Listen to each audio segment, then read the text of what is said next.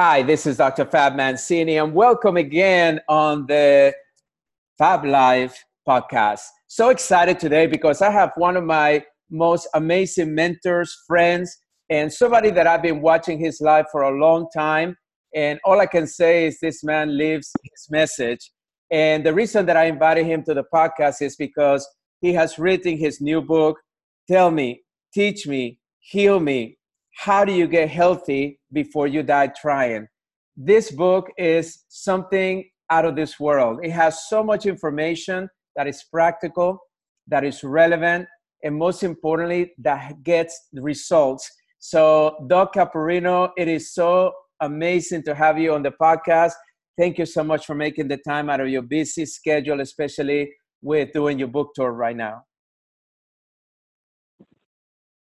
Dr. Fab, it's a pleasure to be here. Thank you so much for having me on your podcast. I know we're going to get a lot of great results and, and a lot of good feedback from people just hearing some of the information that we have to say today.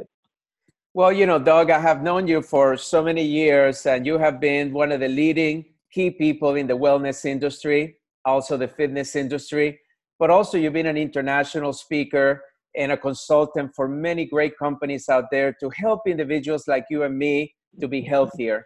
Uh, but I want to ask you something as we start this, and that is where did that passion come from to be able to influence so many millions of people towards their health and well being?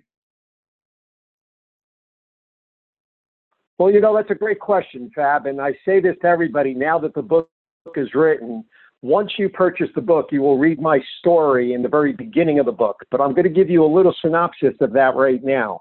Uh, I was born a very unhealthy child. I was born with three holes in my heart. I was born with juvenile onset rheumatoid arthritis, and I was a very rare disease called familial Mediterranean fever. At the time that I was diagnosed, there were only 767 cases reported in the United States. So I didn't start out on the exactly right track, as you would say. So from then on, I kind of dedicated myself once I started getting diagnosed with these different problems to healing myself from a natural standpoint because the the options from the traditional standpoint weren't really an option for me because I didn't do well on the medications that were prescribed to me for some of my problems and I didn't like the side effects that were potentially coming down the road fast and furious. So I decided to research it as much as I could. I decided to get a background in, in biochemistry and really educate myself and take it to another level as to what I could do to make sure that I could ward off any of these potential problems that as well as some of the ever present problems that I was having, things like high fevers, aches and pains in my joints, as well as several other very, very bad uh, side effects from the FMF, the familial Mediterranean fever, as well as the rheumatoid arthritis. So uh, I've been successful over the years. Uh, I'm 59 years young now, still compete in triathlons. Rarely do I ever get an incident of any kind of inflammation in my joints as long as I follow my protocols, stay on my supplementation, and continue to test myself from a diagnostic standpoint with very specific diagnostic testing on a regular basis. So that's kind of been my motivation from the time that I was young, as well as having a mother who had gone through many, many different surgeries for uh, hip surgeries, hip replacements, back surgeries. And I just saw that there, there's got to be a better way here uh, to try to avoid going under the knife somehow, some way. So that's been my biggest motivation uh, to give people options over the years, to let them know that the first diagnosis that they get isn't always the proper diagnosis, especially for them. So my whole quest has been to give people as many different options as they can when they get that first diagnosis and never accept the first one as well.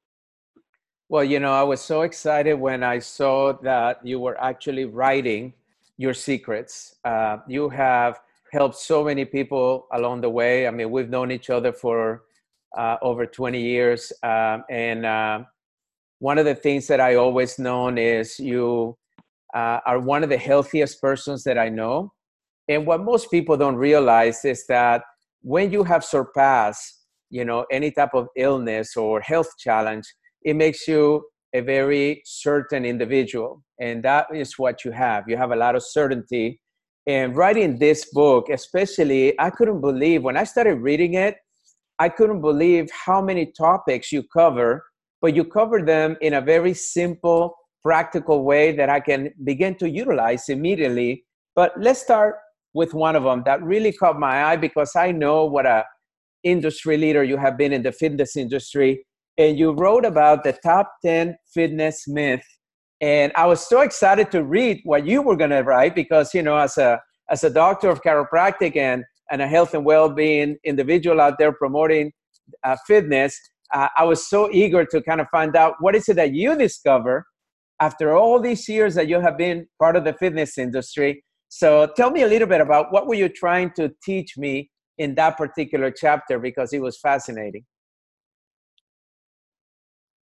Well, you know, the funny thing about it is you're right. I've been involved in the fitness industry for the better part of my life.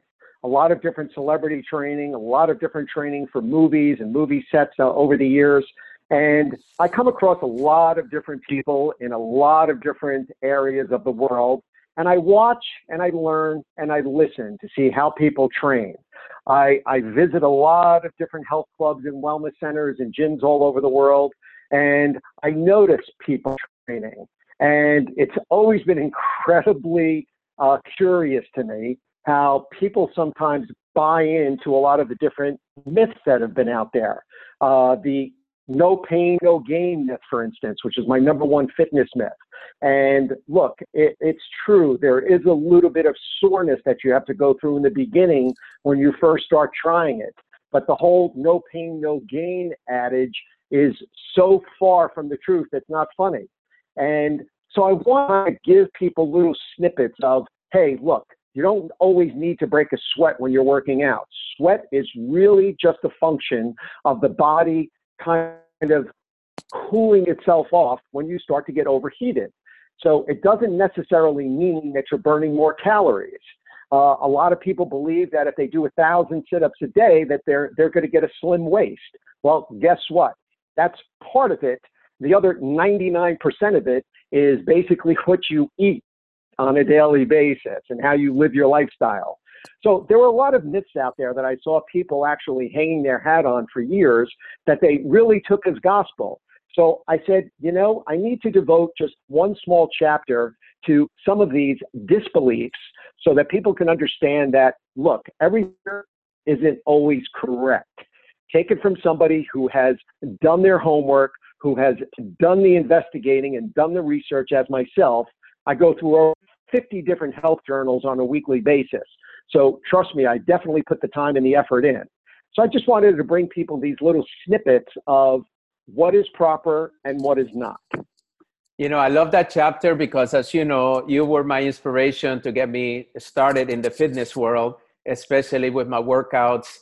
And I don't know if you remember that when I told you that I've been trying to get myself on a regular schedule, and you share so much wisdom with me that I've been consistent with that process for over 20 years now.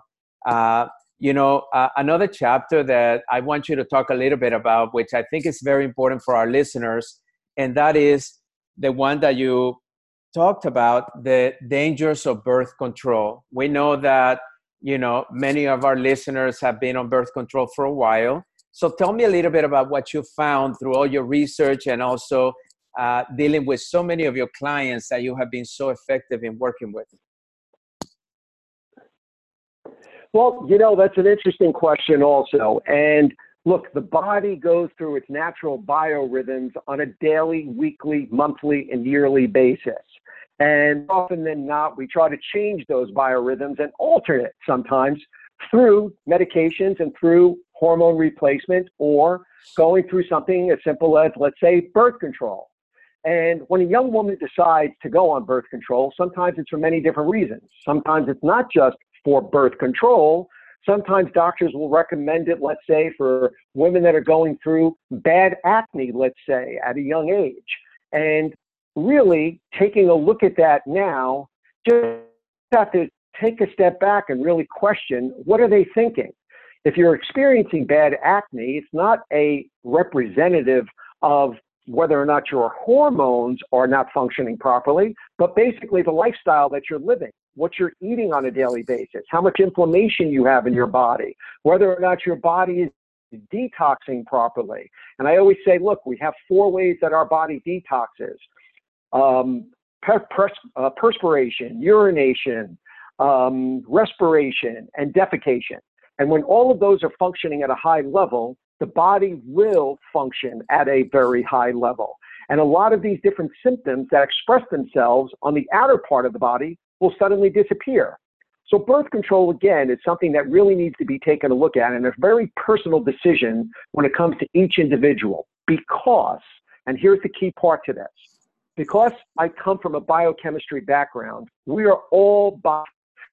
And one of the things that I always implore people to do is take a look at what works for you. What is going to be the proper decision that you're going to make for your body? So, for a young woman considering going on birth control, or even an older woman, let's say, going on birth control for other reasons, I think you need to take a look at number one, how is it going to affect your body later on? How is it going to presently? Is it something normal for your body to do to suppress hormone? Does that sound like something that your body should be doing? So these are the things, again, that I ask people to take a look at. Is it something that your body is going to become used to? Is it something that your body is going to reject? What are the side effects? What are the pluses? What are the minuses? And again, as I said before, each individual is different and every single person is going to respond very differently to it. So I think it's important, again, for each individual to make their own educated decision. What I do in my, I give people a little bit of insight as to what the potential dangers of birth control could be. I want them to be as educated and as knowledgeable on that subject as possible so that when they walk into their doctor's office, they can ask the proper questions they can look for the proper side effects or direct effects, as I like to say, of what that particular medication may bring on. So, again, my whole point here is to be able to give people options. I want them to understand to make sure that they ask the proper questions. It's not only about going in there and listening to what the doctor may say based upon what they're being taught by, let's say, a pharmaceutical rep, but based on what the studies show. And remember something, a study is not always a study. And what I mean by that is, is when you peel back the layers of many of the studies out there, it's really curious to find out who funded them, who were the participants in them, who actually paid for the participants to be in the study. And then you take a look at the, and this is something that I do on a weekly basis as well too. Anytime a new study comes out, I take a look at it and I take a look at what the money trail leads to. But there are a whole lot of things that come with, with birth control gallbladder disease, infertility, allergic reactions, uh, the prevention of birth, uh, getting pregnant later on. So, again, I think a woman needs to be really educated before making that critical decision of taking some type of medication that's going to alter her, her, her hormones you know, I love that the way you wrote about it because you were very clear about uh, the facts and you were very good about the options and the suggestions that you were giving the reader. Um, you know, as I, as I kept reading the book, I also saw something that uh, I've been speaking on for the last few years, and that is that, as you know, we have a, a world epidemic uh, of an opioid addiction and the painkillers out there have become a tremendous uh, threat to our society, even where the president calls it a national disaster and an epidemic. So, what is it? I know you wrote about uh, some of the painkillers that you need to be careful of. Uh, so, tell me a little bit about what is your viewpoint on painkillers and what is it that we need to know right now, especially if we're taking any type of painkiller? Well, I think the first thing that people need to understand is, is that you have options. you don't always have to go to an opioid or you don't have to actually pop a pill sometimes for pain. Pain is basically the body expressing itself that there's something wrong, there's something going on. For us to suppress that pain is to suppress a natural ability of the body to be able to express itself. That's number one. I'm not saying you have to live in pain on a daily basis. What I am saying is, is to find the source of it rather than put a band-aid on it, which is what many of the different painkillers today do. And this includes a lot of the COX-2 inhibitor drugs, Celebrex and other different types of nonsteroidal anti-inflammatory drugs, such as NSAIDs, such as Aleve, Motrin, and aspirin, and Tylenol for that matter. And a lot of people don't understand that even if you look up for the Centers of Disease Control, the number one drug in the United States that causes liver failure is actually Tylenol. But you're never going to see that in a commercial with that nice little fluffy dog running across a field, making you feel good, start to talk about the side effects of that particular drug. So I think people need to understand again what the potential side effects are, which are pretty, pretty disastrous. Secondly, there are a lot of great natural painkillers out there that will help you get through the process of healing whatever is causing the pain. So, in understanding what that inflammation is and what's creating that pain, first and foremost, through proper diagnostic testing and getting to the source of it, I think is the key component to getting to the point of healing. But again, the biggest part here is not accepting the prescript in the office right away. Understand what, what your alternatives are. Don't always reach for the aspirin. Don't always reach for the ibuprofen. Don't always reach for that, that potentially really bad addictive medication that, look, sometimes people have a very high pain tolerance and a very high tolerance to not getting addicted to something. And then some people just need to take one pill and they're addicted, which is why we have this unbelievable epidemic in the United States today. And look, there's a whole cascading effect that goes along with that epidemic, right on down to kidney failure and kidney disease. We hear a lot about, but it's all a direct result of these painkillers and the opioid epidemic. You know, for so many years, people have told me whenever I gave them uh, another option to whatever they were told, I wish somebody would have told me that there was another option. Uh, this book, you really you highlight this so well because it's all over the pages, full of content, full of value, full of information for people to at least begin to ask the right questions. Uh, I've always believed that making an informed decision is the best decisions you can make rather than following what everybody else out is out there. Uh, but in closing, uh, Doug, you had also uh, highlighted a chapter on fructose, the toxic sugar. We hear all the time how we become a society addicted to sugar. What is it that we really need to understand about sugar and fructose in particular in order to be able to prevent so many of these illnesses, such as diabetes, obesity, and so many others? Well, you know, that's a great question. And when you take a look at, let's just talk about sugar uh, to start sugar by itself type of brain effect that heroin does. In fact, in studies, when you take a look at MRIs, when somebody has sugar, it lights up that area of the brain the way that heroin does.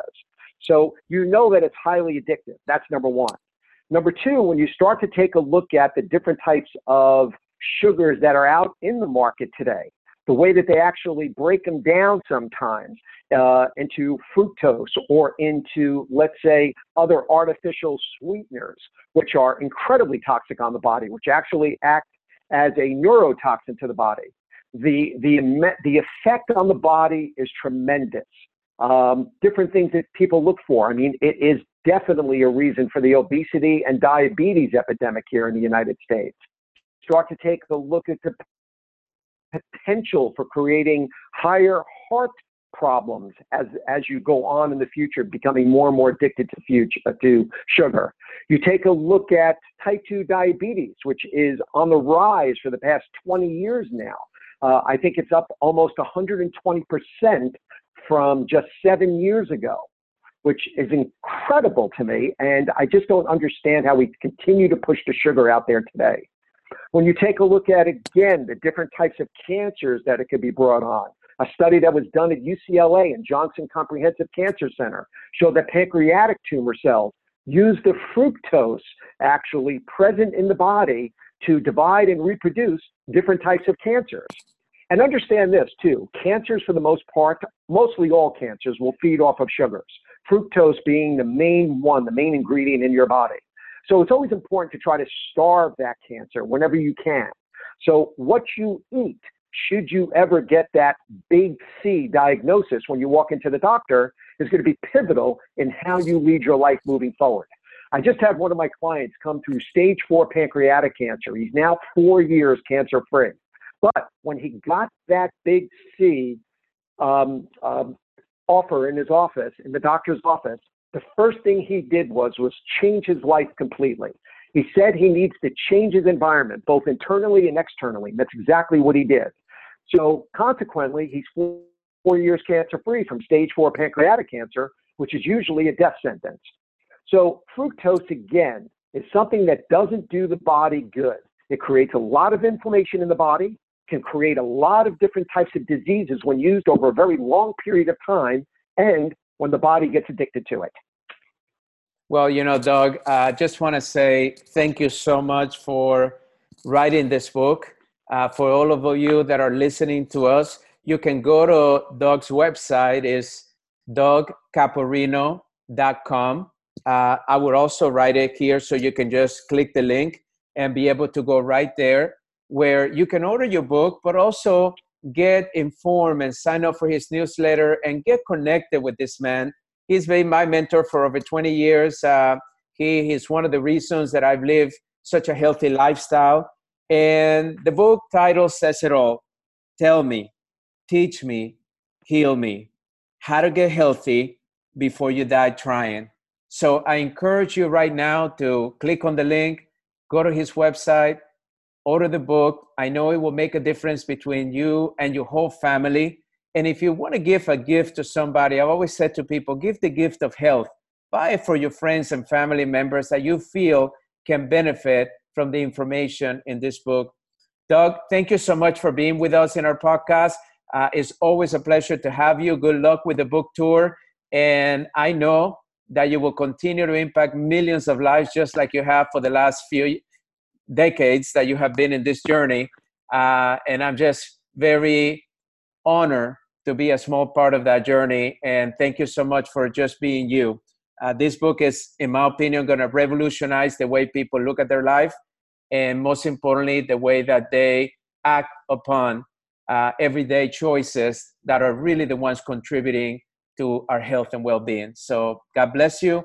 Thanks, everybody, for listening. And I look forward to seeing you at the next The Fab Life podcast.